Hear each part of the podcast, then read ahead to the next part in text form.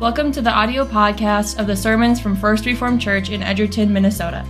For more information on First Reformed, go to edgertonfrc.org or our Facebook page. Language is a substantial gift from God, isn't it? It's important. But I think we often take language for granted because it's just something that we do every day. And you know, when we look back on what percentage of our life we didn't talk, it's pretty small. And, you know, after that, some of us talk more than others, no judgment there. But we talk all the time. It, it is something we do every day. But it's an important part of who you and I are. And it's powerful. Language is an important thing because it allows us to communicate it allows us to express ourselves. Now, like I said, we often take language for granted. We speak flippantly at times, don't we?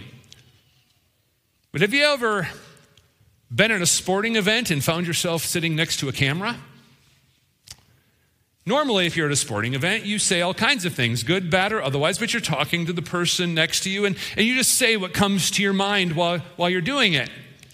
Well, then, if you look out of the corner of your eye and you see a camera or maybe an iPad sitting on top of a tripod resting there, and you know that maybe that's the live stream or that's something that maybe even the coach might be watching back later for film, you talk differently. You put a filter on what you say because words matter. Words matter. There are other times where we really deeply consider what we're going to say. We, we think it through a lot, right? Maybe you need to discipline your child and you're waiting for them to get home and you're sitting through and you're, you're going through uh, what am I going to say because the words that you have to say matter. You want to make sure that they are in the order you want them to be in. Uh, maybe you have a loved one or a, or a friend who's lost someone close to them, and, and you're waiting to talk with them after this loved one has died. And you're going through in your head, how do I convey to them how much this person meant to me? How much, how much can I say that will let them know that, that I'm thinking of them in their time of loss? That I'll be praying for them. Uh, we can think also about how much words mean because I don't think I'm probably the only one who's ever typed out a message and then backspaced over it and typed it out again, and then backspaced and done it again. And then you just kind of like, nope, if I don't, if I don't send it now, I'm not going to send it all. And you hit send. And then afterwards, you read it again to make sure that what you were trying to convey is coming across because we know that words matter. And I see people nodding. I'm not the only one who does this. Thank you for that affirmation because I, there's times where you think, maybe I'm not the only one that does this, but I think we a lot of us, if not all of us, do that. And my point is that words matter. Words matter a lot. And so it is with this conviction of, of this truth that we find ourselves looking at the third commandment this morning. If words matter, and I'm sure that we agree that they do, then how much does it matter how we speak about God? How much does it matter what we have to say about God? How important is it that you and I speak well of the one who created us, of the one who has redeemed us? And so we come to the third commandment today. And, and I've been thinking about the third commandment a lot this past week. Obviously, uh, it's something that I have to consider. What, what am I going to say? It, it, happens every week, but I have just really enjoyed this, this past week a lot considering the third commandment because there is so much more to this commandment than you normally think about. Now, I've, I've talked before uh, in the past two weeks about this sheet that I would give the catechism students, have them rank how easy it is to keep the commandments. And I mentioned that they usually say that the first and the second commandments are some of the easier ones to keep. Now, that's not what I'm, I want to reference that about today. I don't remember a consensus on how easy students think it is to keep the third commandment to not take the Lord's name in vain. But I want to think about maybe a hypothetical different sheet. What if I gave a sheet out to us and said, of all the commandments, which one is easiest for us to remedy if we find ourselves breaking it? Which commandments would maybe be at the top there? You know, uh, we look at the matters of the heart. You know, Jesus talking about uh, lust and anger uh, being violations of the, of the sixth and the seventh commandment. And, and that might be kind of hard to change the way we think. I think if we were to hand out a sheet and say which command is easiest to remedy, this one might be pretty close to the top. Because our thoughts of this commandment is well, it's pretty simple. I just need to stop uh, using God's name as an expletive or as a curse word. I, I, just need to stop that. And I probably don't do that very often in the first place. I just need to stop that. We, we look at this commandment as really only that being the breadth of it, that that is the main focus of it. But as we come to this, as we think about this commandment, we're going to think about the fact that this is more about more than just using God's name as an expletive. We want to make sure that we're speaking well of God, that we are accurately conveying his character and his nature and his work to the people around us. We want to talk about God with reverence and, and with fear. Now, long before I was dwelling on this, uh, dwelling on this commandment, I've considered the, the truth of this uh, because the third commandment is one that, again, you, you think, well, I can pretty easily keep track of that one, I can avoid that one. But I came across Luther's Small Catechism, and in it, he speaks more about the breadth and the extent of, of this. And so as we as we look at that commandment, we're going to see that it's about much more than, than just that we normally think. We see that Luther replies with this about what this commandment means. He says, we should fear and love God so that we do not curse, swear, use satanic arts, lie, or deceive by his name, but call upon it in every trouble, pray, pray, praise, and give thanks.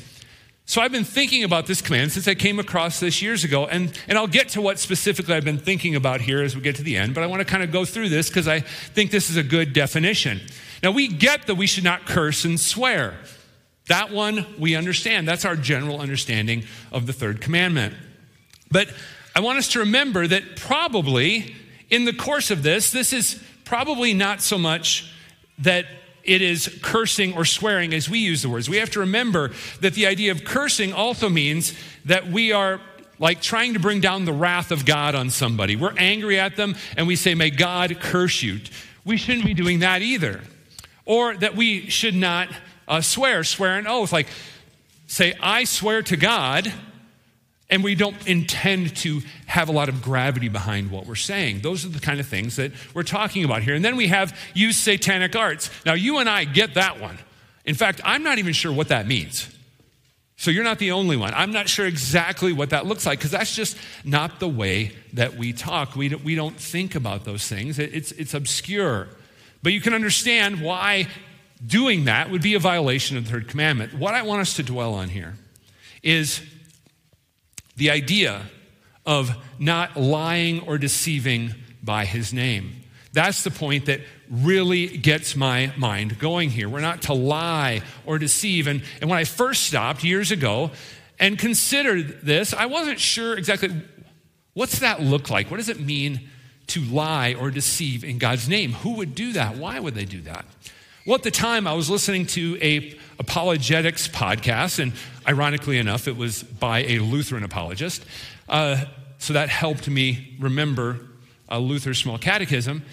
But he would go through and he would point out false teachers and what they were saying. And at one point, and I can remember uh, what he said so clearly, he just stopped and he said, You know, this is exactly what it means to take God's name in vain. When you say something that you think that he is doing, and, and instead of it, instead of being clear about it or speaking correctly about God, you take his name in vain by teaching falsely about God.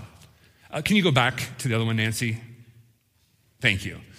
And so, what, when we lie and we deceive by his name, we're not calling upon him in every trouble, his, in prayer or praise, or giving him thanks. Instead, we are telling things that are incorrect about God.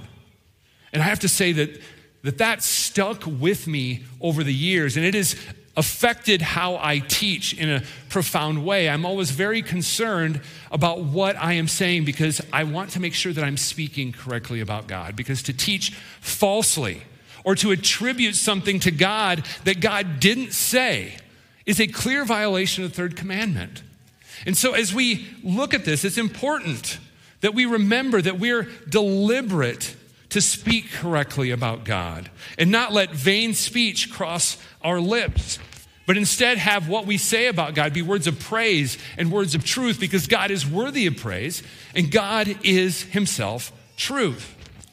And so, as we think about this, I think something that can really help us understand the, the depth of the third commandment is by thinking about what the word vain actually means, the actual definition from the dictionary. Now, when I went to the dictionary, dictionary.com, I didn't waste my time with a physical dictionary, unfortunately.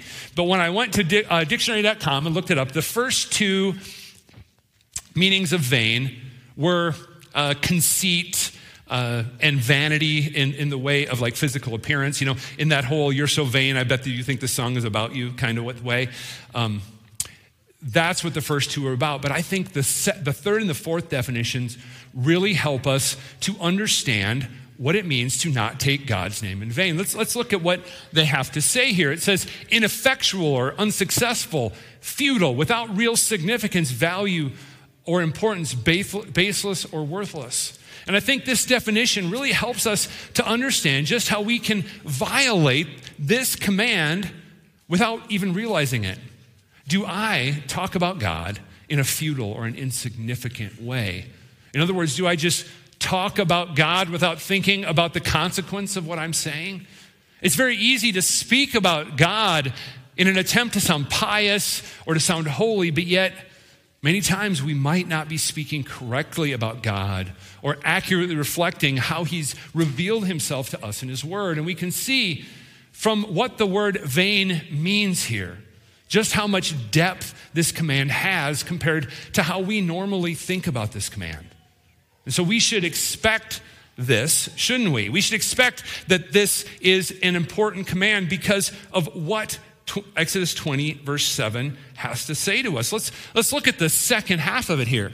It says, For the Lord will not hold him guiltless who takes his name in vain. Now we know, of course, that there is grace in this, that we, we violate this command all the time, and God shows us his grace in Jesus Christ. But we see how important this is when we see these words afterwards. We don't think about this part of it, do we? Because normally, when we think about the, the Ten Commandments, we're going through them, we're trying to say the commandments. We don't approach them, say, like a memory verse, right? So we don't say this whole thing. But this shows us the gravity. We shows us how much this means.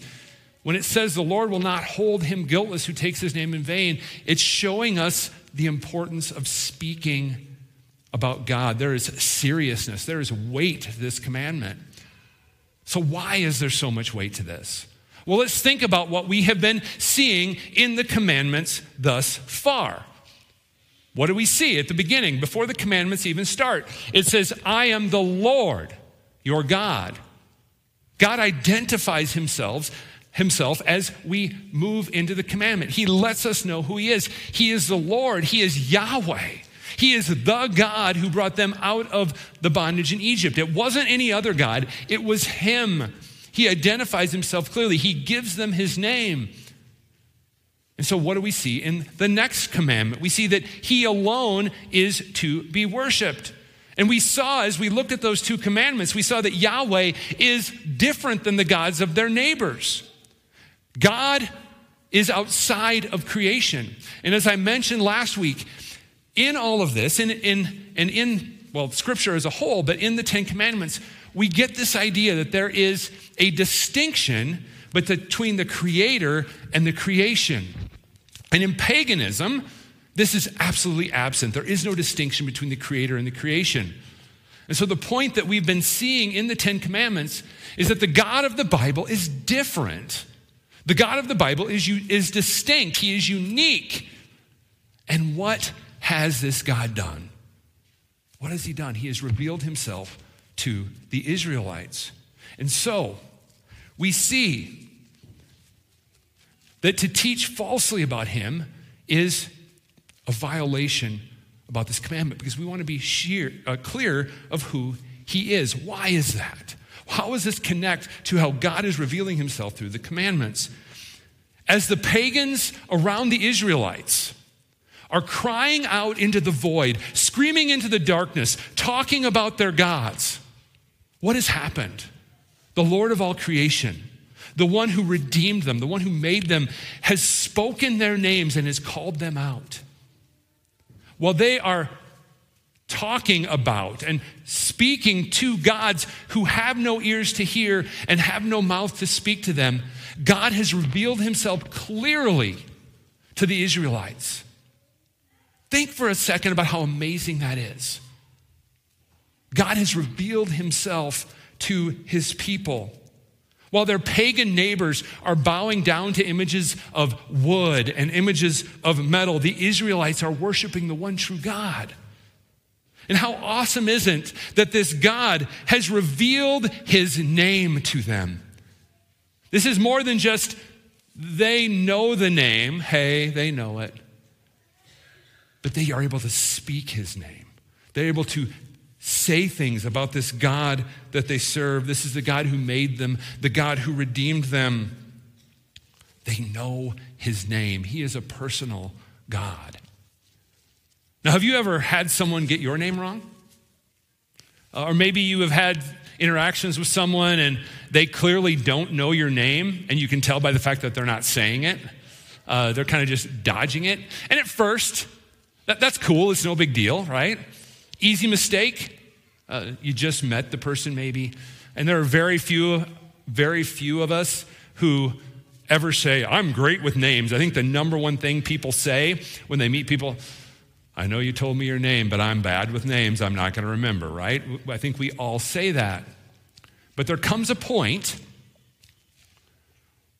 where we go from, hey, this is understandable, you don't know my name, to a point where it's disrespectful and, and even kind of frustrating. Uh, I think back to, I, I got to know somebody through Carly playing sports. I got to know the grandfather of one of the other girls on her team. Uh, and I didn't know his name, but we didn't talk all that much. And at one point, uh, he came up to me while we were washing our hands in the restroom at a tournament.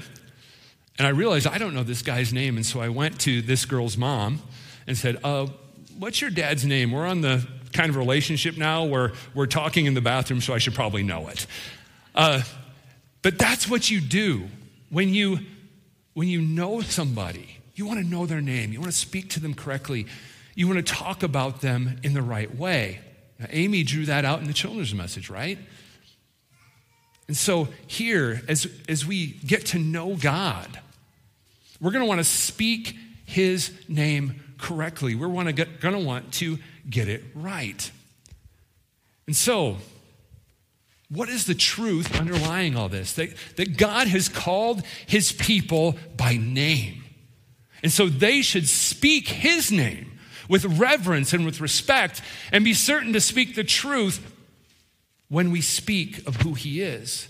Because he created his people, he formed his people, and so, this is an important reminder for us because it's easy for us to come to the law of God and to see the law of God as rules that we need to keep in order to earn favor with God. That's natural. We see a list of rules and we think, okay, if I'm going to uh, do this right, I've got to keep this. We naturally see a list and we want to check it off the box. But as we consider the application of this third commandment, I think it's so important for us to remember this truth that God spoke to his people. And so, in return, we want to speak his name correctly. I have just been blown away this past week thinking about this how, of all the commands, how rooted this one is in the gospel. Yes, it is a command. Yes, it is the law but it's rooted in the truth that God has spoken our names. And so we want to speak correctly about Him. So, we remember today as we consider this command, as we think about the application here, we want to remember that we desire to keep the law, yes. But the reason we do this is because he saved us, because he called us by name, because he spoke our name. We want to speak his name correctly. Now, I don't think, as we think about our application today, and we're going to take a look at the second use of the law and some application, and the third use of the law. The second use being a mirror to show us our sin, the third use, a map to show us how to live a holy life. As we think about this commandment, I don't think it's going to be any trouble for us at all to think about the second use, right? To, to look in the mirror and say, yeah, there have been times where I've spoken incorrectly about God, or I've failed to keep this command correctly. Uh, but I want us to think about it again from that gospel centered perspective. We'll get to that more with the third use. But thinking about this command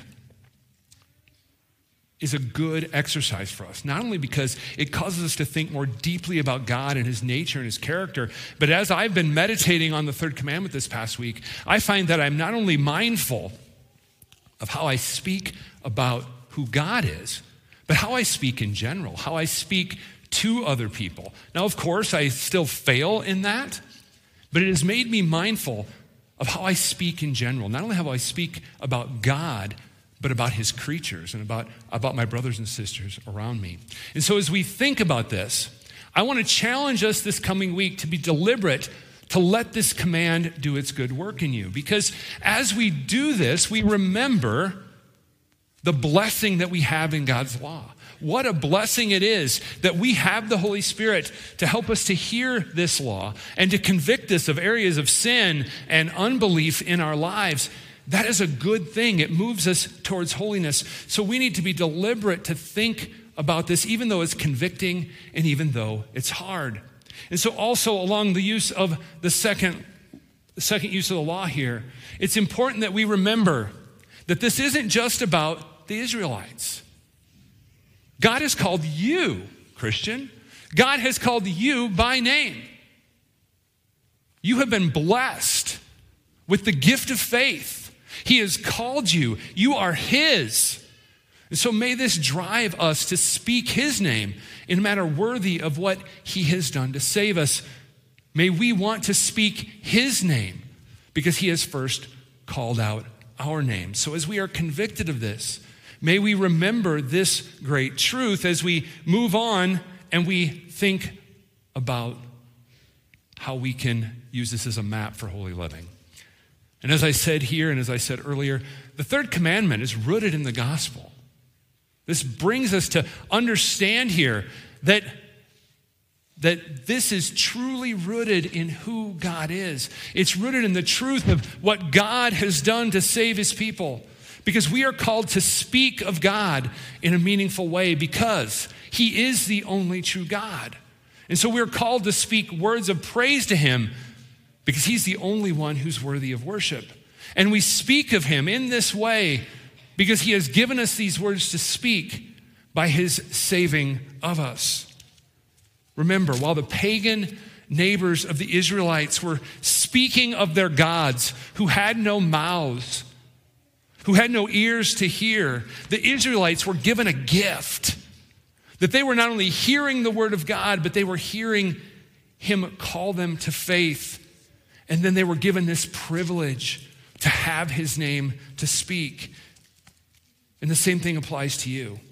From among all the peoples of the earth, God has spoken your name. He has called your name to be his faithful servant in this world. He has given you the gift of faith. He has given you the indwelling Holy Spirit.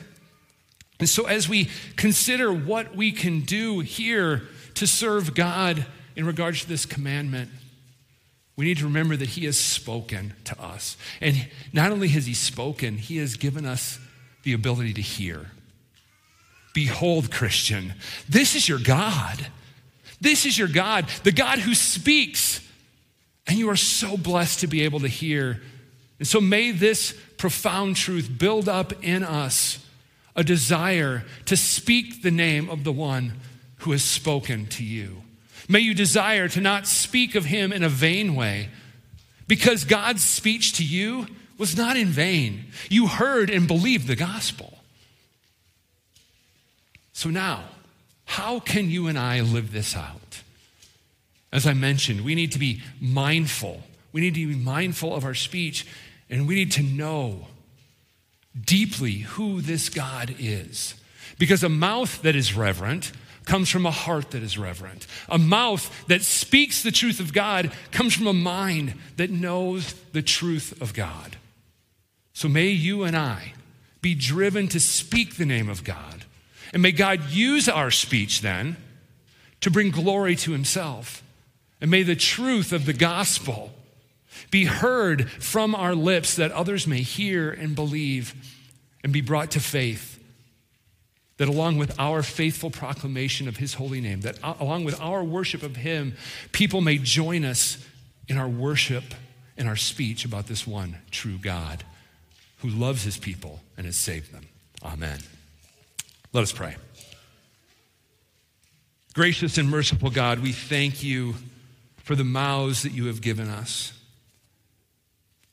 For this allows us to not only speak to one another, but to speak of you and of your saving and forgiving work that you have done in us. We praise you, O God, for you have not spoken to us in vain. You have given us the gift of faith, and so we pray, O Lord, that from our mouths would come praise to your glory, that our lives might reflect who you are and what you have done is in the name of Jesus that we pray. Amen. Thank you for listening to the sermon podcast from Edgerton First Reformed. For more information on First Reformed, navigate to our website, edgertonfrc.org, or our Facebook page.